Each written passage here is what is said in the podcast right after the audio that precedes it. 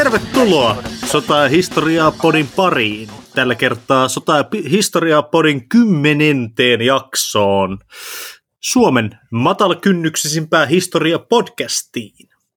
Ja kuten aina, täällä ollaan tänään studiossa meikäläinen Hollannista, eli Vikke Valtanen, ja ystäväni tuolla Suomenlahden toisella puolella. Hyvää iltaa, huomenta, päivää ja yötä. Minun nimeni on Ville Remal no ja niin. olen Suomessa. nice, nice. Eli tänään aiheena AK-47 rynnäkkökivääri. Todennäköisesti kaikista legendaarisin ase, ehkä jonkun miekan ja keihään jälkeen, mitä on oikeastaan koskaan ollut. Aivan, aivan. AK-47 tosiaan. Varmaan modernin taistelukentän verrokki keihäälle. Niin yksinkertainen kuin kiväri oikeastaan voi olla, ja niin laajalle levinnyt, että se löytyy Mosambikin virallisesta lipustakin. Jep, jep. Tänään on vähän tämmöinen erilainen näkökulma taas sodan käyntiin. Eli siis ottaa vähän, niin kuin, vähän eri tavalla peilata sodankäynnin historiaa. Niin kuin tällä kertaa ei jonkun taistelun tai henkilön kautta, vaan mitä niin kuin yhden kiväärin elinkaari voi oikeastaan kertoa meille niin kuin sodankäynnin kehityksestä. Niin. Olihan se rynnäkkökivääri vähän niin kuin askel sitten sieltä jostain toisen maailmansodan kentiltä tänne modernien taisteluiden sotatantereille noin niin kuin asekehitysmielessä. Että aikaisemmin oltiin sitä semmoista jotain kiväärisukupolvea ja sitten yhtäkkiä tuli rynnäkkökivääri, mutta eihän se nyt sinänsä yhtäkkiä tullut, vaan AKonkin suunnittelussa ja keksimisessä on joku taustatarina. Pitäisikö meidän lähteä ihan vaan siitä alusta, eli siitä, että mistä syntyi niin kuin tarve AKlle, missä se oikein suunniteltiin ja minkä takia? Joo. No, eiköhän lähdetä siitä. Eli niin kuin yleisesti nyt, jos on joku oikeasti niin kuin kuuntelijakunnassa, joka on tuliaseisiin enemmänkin perehtynyt, niin tota, me tullaan AK tai AK47 nimellä kutsumaan kaikkia tämän aseperheen variantteja, että ei tulla nyt yhtään mussuttamaan siellä sitten kommenttiosioihin tai sähköpostiin, että se on muuten itse asiassa X, Y ja Z, koska näitä variantteja on ihan oikeasti varmaan 10 000. Jokaisella maalla oli näitä, tai on vieläkin, niin kuin useita, parhaimmillaan useita kymmeniä. Toi oli erittäin hyvä pointti siellä perällä, koska tätä ihan kirjaimellisesti ja puhtaasti nimenomaan AK-47 kivääriä ei valmistettukaan niin, kuin niin paljon kuin äkkiseltään luulisi, vaan näitä AK-tyyppisiä, samalla perusmekanismilla toimivia suurin piirtein samannäköisiä aseita tarkoitamme yleisesti ottaen, kun puhutaan AKsta. Suomen armeijan rynnäkkökiväärikin on siis eräänlainen AK-47 Jep, samalla, samalla toimintaperiaatteellahan ne kaikille tutut RKtkin toimii ja samaan teknologiaan perustuukin. Kyllä, olemme silti tietoisia siitä, että jos nyt aivan hiuksia halutaan, niin teknisesti ottaen kyse ei ole samoista aseista, mutta tänään puhutaan ylipäätänsä tuosta asejärjestelmästä sellaisena isompana konseptina. Tämä. Mutta asiaan, eli siis AK 47 tai AK yleensäkin, rynnäkkökivääri, AK-lyhenne tulee sanoista Automat Kalashnikov ja 47 käyttöönotto vuodesta, paitsi että oikeastaan sitä ei otettu käyttöön vielä vuonna 47, mutta koska se nyt ilmeisesti vakiintui nimeksi, niin sitä sitten käytettiin. Tämä on vähän niin kuin tavallaan niin Hollanti ja Alankomaat käytäntöasioihin. Toi muuten hammes mua aika paljon jossain vaiheessa. Pitkään luulin, että no, mahdollisesti kaksi eri paikkaa. Joo, se on ihan totta. Mutta toisaalta hei, jos se on vakiintunut sanonta, niin miksi muuttaa? Mutta siis äh, automaat Kalashnikova, missä Venäjällä vissiin? Joo, kyllä.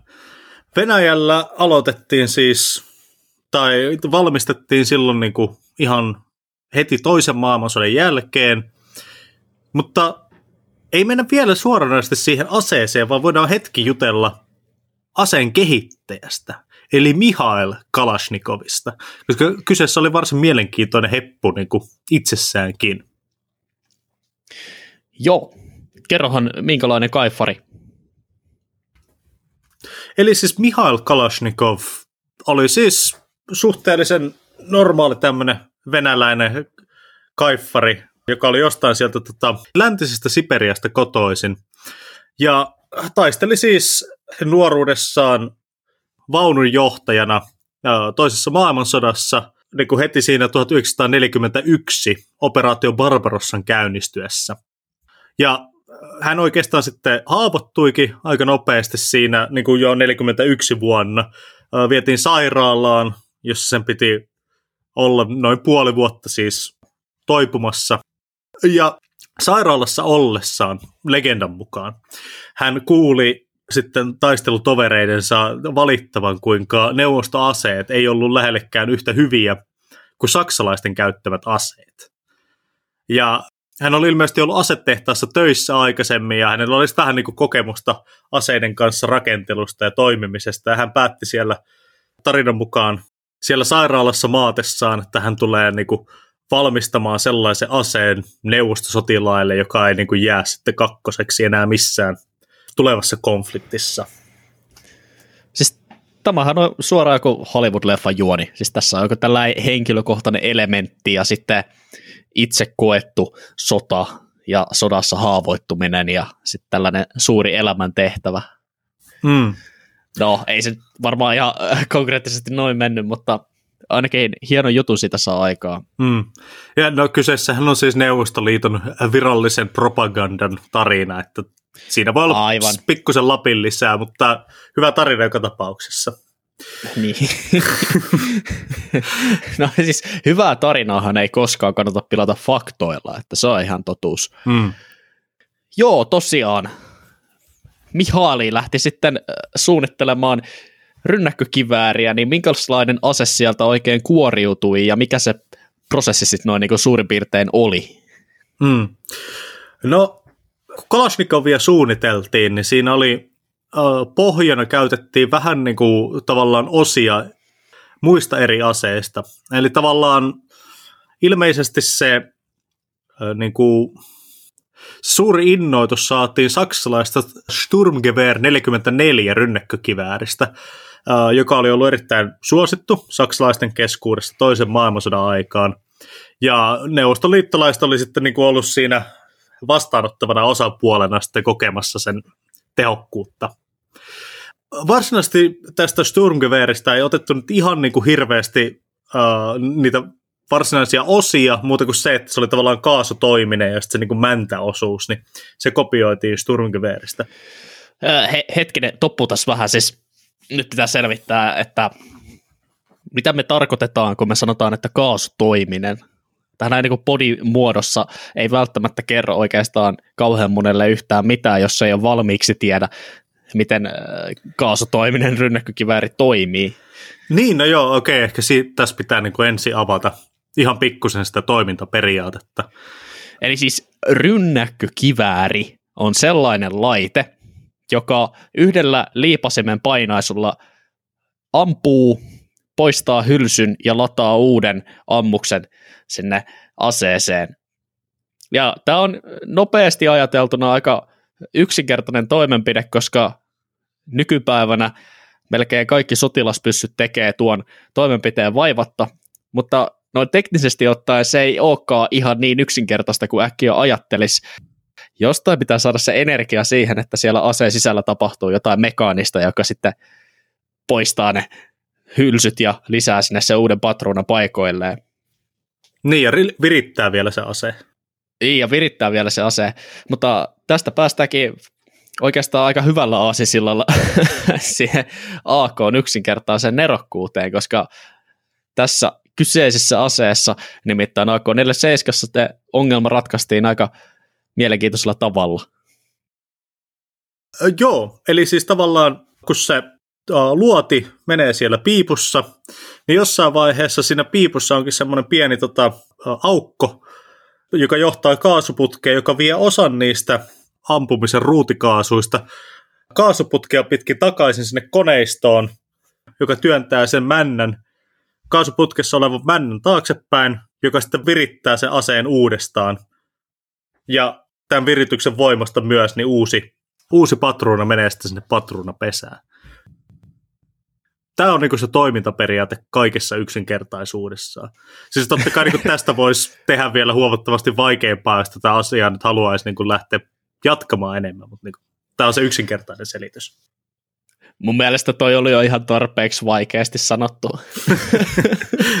siis, eikä siinä tietysti sanoista on vähän vaikea ton paremmin selittää, mutta kun kivääri räjäyttää luodin liikenteeseen, niin siinä syntyy paljon sitä palokaasua tai räjähdyskaasua, ja osa siitä räjähdyskaasusta otetaan sivuun, ja siitä sivuun otetusta räjähdyskaasusta saadaan sen verran energiaa irti, että sillä saadaan sitten ladattua ja viritettyä se ase.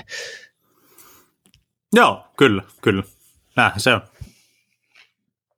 Mutta tosiaan takaisin sinne toisen maailmansodan taistelukentille. Takaisin Sturmgewehr 44. Niin. Koska tämähän ei tietenkään ollut äh, ensimmäisenä kenenkään muunkaan idea kuin saksalaisten aseinsinöörien idea. Mä, mä en tiedä, oliko se ensimmäinen tosin. Niin, ei se välttämättä siis kaasutoimisuus itsessään ollut ensimmäisenä saksalaisten idea, mutta se, että otetaan ki- kiväärikaliiperin tuota, ammus ja lyhennetään sitä ammusta hieman ja tehdään siitä vähän pi- kevyempi ja mahdotetaan se tällaiseen semiautomaattitulta kautta sarjatulta ampumaan kevyempään aseeseen, joka voi tavallaan toimia samaan aikaan jalkaväen tukiaseena, mutta myös sitten niin kuin pääasiallisena niin kuin kiväärin korvaavana aseena.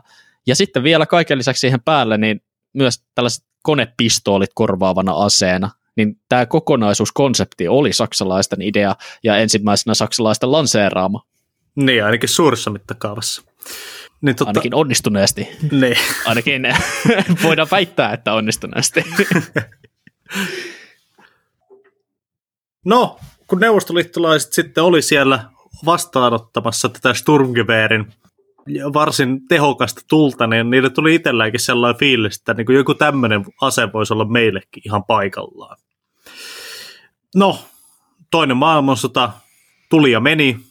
Kaikki tietää, miten lopussa kävi. Paha sai palkkansa.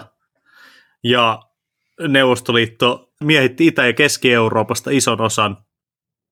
Ja kylmä sota alkoi tässä kohtaa sitten kaikilla niin kuin sodan osapuolilla oli tullut ihan selväksi, että tämä, niin kuin, tämä puoliautomaattikiväärien ja pulttilukkikiväärien homma ei nyt ollut ihan enää toimiva modernilla taistelukentällä. Niin kaikki aloitti sitten tavallaan niin kuin oman tämmöisen rynnäkkökiväärin kehittämisen. Yhdysvalloissa myöhemmin nähtiin siis tämä rynnäkkökiväärin kehitys, joka aloitettiin tässä toisen maailmansodan jälkeen, niin se lopulta kulminoitui M16 rynnäkkökivääriin, joka sitten tuli toisaalta kuuluisaksi niin kuin esimerkiksi kaikista Vietnamin sotaa käsittelevistä leffoista. Ja Neuvostoliitossa toisaalta tämä sama kehitys johti sitten niin kuin tähän Automat Kalashnikov perheen aseisiin. Mä näkisin tämän maalikkona sillä tavalla, että oltiin just sodittu maailman historian isoin mylly, missä suurvallat oli laittanut täysillä toisiaan pataan sotatantereilla, ja kun se sota, eli toinen maailmasta oli saatu päätökseen, niin jokainen iso peluri lähti kehittää sen sodan opeista sitten uutta kalustoa. Mm. Ja rynnäkkökivääri oli niin kuin tällainen looginen jalkaväen aseen kehityssuunta niistä opeista, mitä toisessa maailmansodassa opittiin. Joo, kyllä, kyllä. Tämä on ihan järkeenkäypä kehityslinja. No, kun neuvostoliittolaiset se suunnitteli tätä asetta, niin Mihaililla oli muutama niin kuin tällainen perusidea, että niin kuin minkä pohjalta se lähtee asetta kehittämään. ensinnäkin sen piti olla siis helppo käyttää, sen piti olla niin halpa ja yksinkertainen valmistaa, että jokainen neuvostosotilas voidaan aseistaa sillä, ja sen pitää toisaalta olla niin kuin luotettava taistelutilanteessa. Ja tosiaan niin kuin tämän design-filosofian pohjalta sitten syntyi AK-47. Ja nämä niin kolme designin tavallaan tukipilaria, minkä pohjalta se suunniteltiin, niin tämän takiahan se on ollut niin laajalle levinnyt. Se on yksinkertainen, halpa ja luotettava. Eli sopii täydellisesti kaikenlaisiin niin kuin, konflikteihin, joissa välttämättä osapuolilla ei ole hirveän niin kuin, pitkää koulutusta tai hyvää logistiikkaa ja huoltoketjua. Eli tuommoisessa helppokäyttöisyydessä, halpuudessa ja tehokkuudessa on sellainen jännä kontrasti sitten näihin ensimmäisen ja toisen maailmansodan edeltäviin sotilasfilosofioihin, jossa varmaan tällainen niin kuin sotilaan taito sodankäynnin ammattilaisena oli jotenkin merkityksellinen, mutta sitten niissä massiivisissa taistelussa herättiin siihen, että itse asiassa se ihminen siellä sotatantereella on enemmänkin vaan niin kuin osa koneistoa ja yksi asejärjestelmän komponentti, ja sillä on paljon enemmän merkitystä, että mitä niille ihmisille jakaa työkaluiksi kuin niillä ihmisillä itse, itsellään. Hmm. Joten siinä mielessä tämän halpuuden, tehokkuuden ja helppokäyttöisyyden merkitys kasvaa verrattuna johonkin pulttilukkokivääriin, jolla pitkille matkoille osuminen vaatii kuitenkin aika paljon taitoa. Ja sitten se taidon kouluttaminen maksaa aika paljon rahaa. Ja kaikki tämä on selvitettävissä helpommin, jos saadaan enemmän tulivoimaa, jota pystyy laittaa eteen pienemmällä koulutuksella tyhmempi ihminen. Näin niin kuin, itse, itse maalaisjärjellä kiteyttäisin tuon ison suunnanmuutoksen näin. Mm. Siis tämä on vaan oma näkemys asiasta. Joo, kyllä. Ihan oikeassa olet. Lyhyesti sanottuna se on muutos siitä, että ase on jonkinnäköinen ihmisen henkilökohtainen jatke jossain niin kuin metafyysisessä ominaisuudessa siinä taistelukentällä, missä käydään jotain kunniakasta taistelua maan tai kunnian tai jonkun muun puolesta. AK-47 edustaa sitten sitä niin kuin täysin vastakkaista ajattelua, että ase on siinä, missä vasarot tai tikkaat. Sotilaan työkalu. Ja siinä ei ole niin kuin mitään sen syvällisempää metafyysistä olemusta. Et... se on vähän niin kuin saappaat, että ne on hyvät, kun ne kestää kävelyä ja ei maksa liikaa. niin, se on just näin. No, nyt meillä on niinku tavallaan selvillä tämä AK-kehitystyö ja miten se ase periaatteessa toimii. Mutta kuka oikeastaan sitten niinku käytti näitä AK-perheen aseita? Niin, no siis jos yhtä leffoja katteleena, niin pitäisi sanoa, niin ainakin kylmän sodan aikana Itäblokki ja ne maat, joita Neuvostoliitto tuki sitten taloudellisesti ja aseellisesti. Esimerkiksi Vietnamin sodassa tota, niin, esimerkiksi Vietnamin sodassa Pohjois-Vietnami Yhdysvaltoja vastaan sotineet joukot aika usein kantoivat AK-tyyppistä asetta. Niin, ehkä, ehkä sitä voidaan niin kuin yleisesti sanoa, että niin kuin läntisessä mediassa se, siitä on tullut semmoinen niin vastapuolen ase. No toi on itse asiassa mielenkiintoinen pointti, mutta pitää varmaan jossain määrin paikkansa.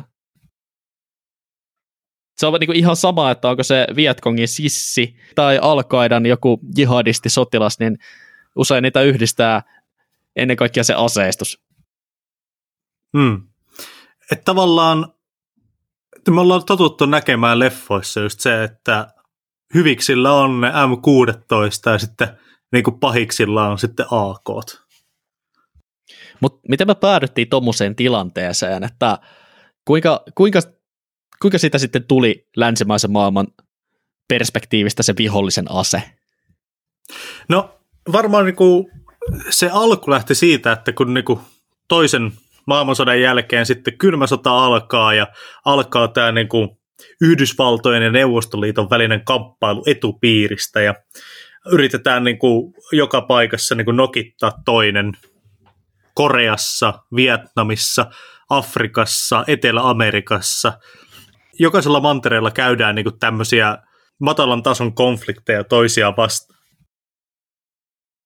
Niin, eli siis proksisotia. Ne. Sellaista, jossa siellä on paikallisena ideologiana joku vapaa markkinatalouden myönteinen läntinen nouseva johtaja, kandidaatti, ja sitten on tällaista yhteisomistusta kannattava nouseva kandidaatti, jotka päätyy jonkinlaiseen sisällissotaan, ja sitä sisällissotaa lähtee tukemaan sitten rahallisesti ja aseellisesti Yhdysvallat ja Neuvostoliitto. Hmm. Tämä on mun päässä se perusasetelma, johon ajauduttiin aika monessa paikassa, aika monessa eri vaiheessa kylmän sodan aikana. Hmm.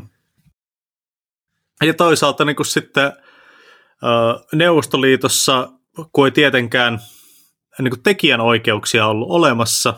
Tämä on muuten hauska juttu siinä mielessä, koska se tekijänoikeudethan kaikki kuuluu valtiolle, ja valtio nyt ei yleensä jaksanut niistä niin hirveästi pitää kiinni. Niin esimerkiksi Tetriksen tekijänoikeudet oli pitkään niin kuin aika kiistelty aihe, koska Tetriksen alkuperäinen Tetrishän kehitettiin Neuvostoliitossa.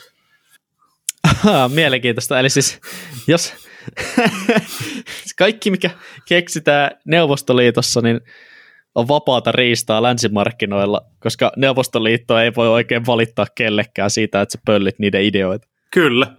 Ja sama pointti on ollut myös niin kuin AK leviämisessä osin, että tavallaan niin kuin, no Suomessakin RK62, kun se tehtiin, niin kyllähän se nyt on ihan selvä, että se on niin kuin AK pohjalta tehty se ase. Ja se voitiin vaan tehdä sen takia, että se toimintaperiaate on sen verran yksinkertainen ja se valmistusperiaate myös, että sitä, sitä on sitten niin kuin helppo lähteä kehittämään eteenpäin ja jokaisen maan niin kuin omiin tarkoituksiin sopivaksi. Et niin kuin esimerkiksi Suomen lisäksi niin varmaan kuuluisimpia tämmöisiä varianttejahan on Kiinan alkuperäinen taisi olla Type 56 äh, rynnäkkökivääri, ja sitten siitä on tullut myöhemmin vaikka kuin paljon uusia semmoisia versioita.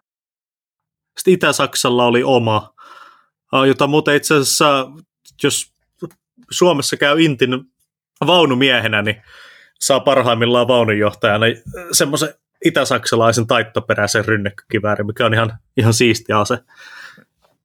Meillä Panzerbrikaatissa joku tornari väitti, että ne AK oli siellä kiinalaisia. Tämä voi olla itse asiassa kiinalaisia. Enpä, enpä itse. Tämä on huhupuhetta. en voi vahvistaa. no anyways. Mutta siis ilmeisesti useampi eri maa totesi, että todella helppo ja suhteellisen halpa tuottaa ja laitetaan printeri käyntiin ja näitä AK-variantteja syntyy sitten pitki maailmaa Euroopasta ja Kiinasta – ja muista maista. Ja mm. kaikki muistutti enemmän tai vähemmän toisiaan. Tuosta itse asiassa tuleekin mieleen semmoinen juttu, että osaako kukaan sanoa, että paljon näitä tällaisia AK-tyyppisiä aseita sitten alkuperäisen version kehitystyön jälkeen on oikein valmistettu?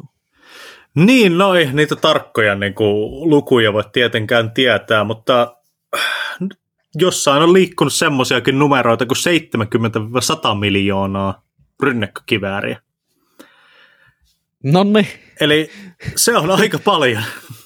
Sillä aseestaa jo keskikokoisen supervallan kaikki kansalaiset. Niin, Vauvat ja naiset ja paarit. Ja voi olla hyvinkin, että niitä on enemmänkin valmistettu, koska esimerkiksi kuka sitä tietää, kuinka paljon joku Kiina tai Pohjois-Korea on vuosien varrella näitä ehtinyt valmistaa. AK-tyyppinen rynnäkkökivääri edustaa jossain määrin semmoista meidän aikamme keihästä siinä levinneisyydessään ja kuinka paljon niitä on valmistettu ja kuinka monesta eri paikasta niitä löytyy. Ja kuinka helppo niitä on käyttää, että sä voit kouluttaa semmoisen AK-käytön vaikka lapselle niin. muutamassa tunnissa. Ja todella harmillisen usein tätä myöskin nykypäivänä tapahtuu tietyssä osissa maailmaa. Hmm. Tota, ne on aika raflaavia ne kuvat, mitä joskus näkee jostain äh, Kongosta tai muualta tuolta keskisestä Afrikasta, kun siellä on joku kymmenenvuotias skidi AK kädessä. mutta se kertoo myös niin sitä aseesta itsestään jotain, että et kyllä yhtään M16 ne on nähnyt niissä samankaltaisissa kuvissa, Hmm. Ja se saattaa johtua siitä, että se ei ole yhtä luotettava ja sanotaanko noin niin pommin varma systeemi. Niin ja yhtä halpa, koska AKonhan siis saa joidenkin tietojen mukaan, toki en ole nyt käynyt itse shoppailemassa Keski-Afrikan toreilla, mutta tota, tämmöisiä lukuja liikkuu, kuin että 150 irtoa Afrikassa AK. Joskus jopa halvemmalla. Eli ei, ei ole paljon kiväärille kyllä hintaa. No ei ole. En tiedä oikein mitä mieltä tästä asiasta pitäisi olla. Ei toi nyt hirveän hyvä asia Hmm. Et ilmeisesti Mihail Kalashnikovilla oli niin kuin, sitten kuolivuoteellaan. Äh, hän oli äh, ruvennut miettimään sitä enemmän, että hänen aseellaan on murhattu niin paljon ihmisiä, että onko se niin kuin, että onko hän syyn, syyllinen kaikkien näiden ihmisen, ihmisten kuolemaan ja kärsimykseen. Ja tai onhan siinäkin joku niin kuin sellainen eettinen näkökulma, että, että niin kuin, onko siinä tavallaan mitään järkeä tehdä siitä ihmisen tappamisesta niin helppoa ja niin halpaa kuin mitä AKlla se on. No tämä on vähän tätä, että voitko sä sitten nähdä edeltä näitä asioita? Ehkä voit, ehkä et. Hmm. Mutta onhan se nyt karu fakta, että tavallaan toisen maailmansodan jälkeen sotateknologiassa tapahtui kaksi valtavaa innovaatiota tai tällaista keksintöä, joka muutti kaiken. Se muutti niin kuin koko kentän ja kaikkien isojen tekijöiden suunnitelmat, mutta myös niiden niin kuin pienempien tekijöiden todellisuuden.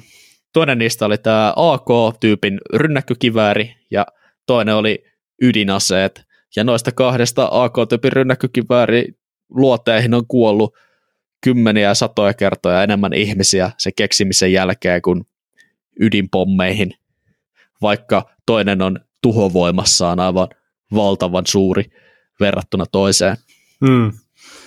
Niin, kyllähän se on niinku tavallaan, ehkä se AK on tuoma suurin muutos on siinä, tai niinku tällaisten halpojen rynnäkkökiväärien yleensäkin, että ne on oikeasti antanut ensimmäistä kertaa tällaisille pienille sissiarmeijoille niin kuin käsittämättömän uuden mahdollisuuden taistella suurvalta-armeijoita vastaan. Niin, eli pitkä tarina lyhyesti, se kynnys semmoisen niin tosi massiivisen tulivoiman käyttöön laski yhtäkkiä hmm. tosi paljon.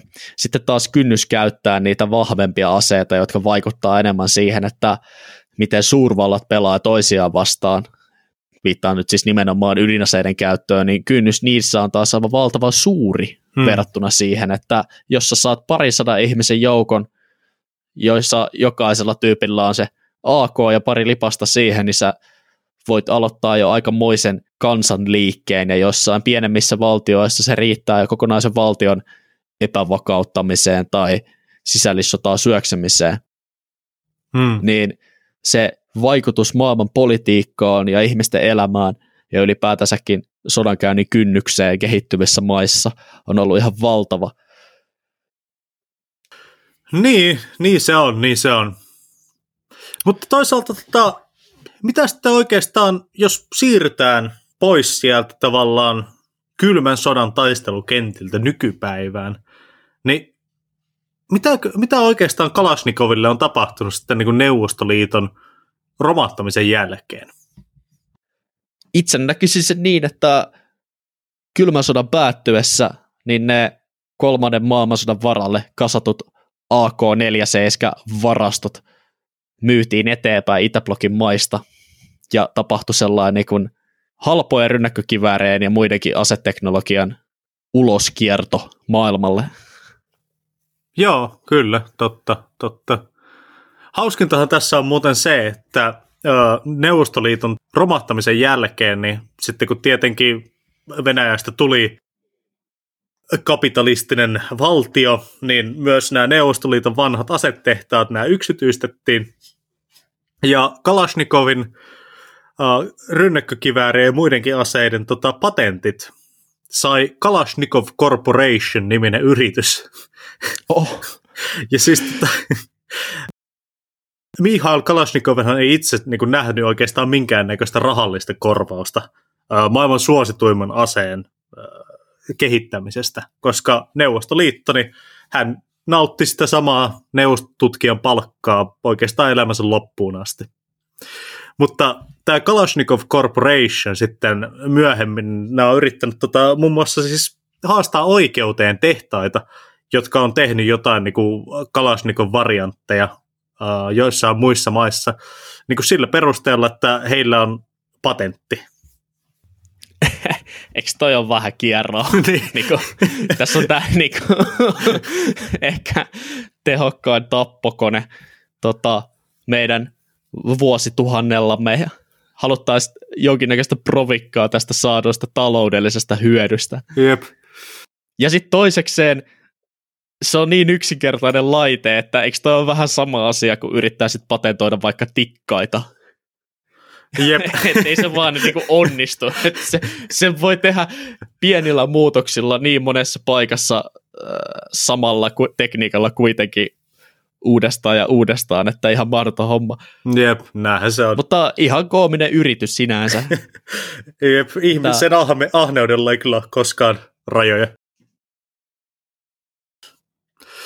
No, mutta toisaalta niin kyllähän Kalashnikov Corporation jatkaa vielä kuitenkin työtään näiden rauhan työkalujen kehittämisessä, eli ei AK vielä suinkaan ole niin kuin maapallon pinnalta katoamassa uudenaikaisten armeijoidenkaan käytössä.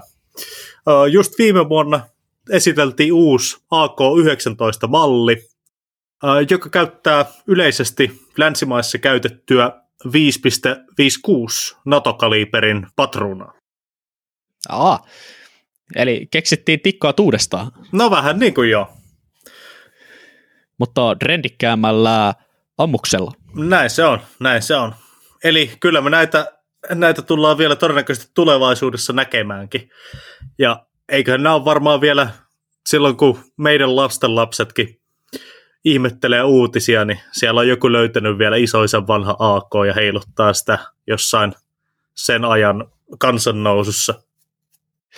Eli siis tuota, valtiotieteiden kandi Vikke Valtanen sanotte, että sadan vuoden päästä todennäköisesti ihminen ei ole lopettanut sotimistaan, ja siellä jossain, missä soditaan, niin todennäköisesti joku ampuu AK-tyyppisellä aseella. Näin mä ennustaisin. Ei ole mitään Se... syytä olettaa, että sodat tulee loppumaan meidänkään elinaikana valitettavasti. Se on valitettavaa, mutta jossain määrin itsekin niin olen sen verran pessimisti, että uskon, että asia tosiaan näin on. Ja uskon myös, että nämä AK-tyyppiset aseet ei tule häviämään ihan heti mihinkään, vaikka joku niitä väittääkin vanhentuneeksi järjestelmäksi, niin fakta on vaan se, että se on osoittautunut vaan niin, kuten jo aikaisemmin sanottiin, niin halvaksi, tehokkaaksi ja helpoksi systeemiksi, että vaikea sitä on niin korvata sitä paikkaa, joka sille on löytynyt niin nykymaailman konfliktialueelta. Mm. Et seuraava sitten varmaan, kun mennään jo, jotain, jonkin laaseraseisiin tai jotain. Ai vitsi, Star Warsi joku päivä vielä. Ei, ei, ei, ei halua toivoa tuommoista sittenkään. Tämä on ihan helvetin paha asia. Jep. Mutta kehitystyö siis jatkuu hmm. ja Mihail Kalasnikovin verinen perintö jatkaa kulkuaan yhä nykypäivääkin. Ja tähän voisikin jonkinnäköisen tämmöisen loppukaneetin nyh- nyhjäistä, että – nykypäivän trendi tuntuu olevan se, että todella tuhovoimaisten teknologioiden saatavuus vaan helpottuu vuosi vuodelta ja yhä niin kuin pienempienkin tekijöiden ja yksilöiden on helpompi saada käsiinsä sellaisia laitteita, joilla yksilö pystyy laittamaan eteen ihan valtavaa tulivoimaa verrattuna siihen, mikä oli aikaisemmin mahdollista. Se näkyy jossain määrin tällaisena AK-47-tyyppisenä rynkkynä, mutta tulevaisuudessa se uusi mullistus saattaa olla jotain vaikka synteettisen bioteknologian aseita. Mietin vaikka, jos tulevaisuuden AK-47 on se, että kuka tahansa voisi 3D-printata jonkun koronan kaltaisen viruksen, paitsi vaan vielä vaarallisemman halutessaan. Niin, niin, näin se on. No, mutta anyways, tällä kertaa oli vähän tämmöinen kevyempi jakso ja tällaista vähän yleisempää höpinää rynnäkkökivääreistä ja sotateknologiasta. Mun mielestä tämä oli ihan hauska setti. Tämä yes. ei vaatinut niin raskasta taustatutkimusta kuin esimerkiksi MK Ultra-jakso, mutta tämä oli myös ihan hauskaa spekulaatiota. Tässä nyt ehkä enemmän näkyy meidän niin henkilökohtaiset näkemykset ja mielipiteet aiheesta, mutta mm. ei mun mielestä yhtään hullubi. Yes. Niin, ja kuten aina, niin tota, hei, muistakaa tota, suositella podcastia tuttaville, kavereille, koiran kavereille, YMS. Ja meidät löytää Instagramista, että sotaa ja historiaa podi, ja sinne voi heittää esimerkiksi jaksoehdotuksia, YMS, risuja ja ruusuja. Kyllä, ja nyt mä oikeasti haastan teidät laittamaan meille jotain viestiä, jos teitä ärsyttää joku tietynlainen Villen ulina siellä tai turha jaarittelu, niin sanokaa siitä, niin tehdään sitten semmoisia jaksoja, mistä tykkäätte. Saa myös tietenkin laittaa kehuja ja ehdotuksia siitä, että minkä tyyppistä episodia haluaisitte kuulla, tai vaikka aiheita, mistä tykkäisitte. Näitä tällaisia asiantuntijahaastatteluita meillä saattaa olla tulossa tulevaisuudessakin lisää, mutta ei niistä sen enempää vielä tässä vaiheessa. Kiva, että kuuntelitte tähän asti ja olkaahan yhteyksissä meihin, niin saadaan pidettyä homma mukavassa nousukiidossa.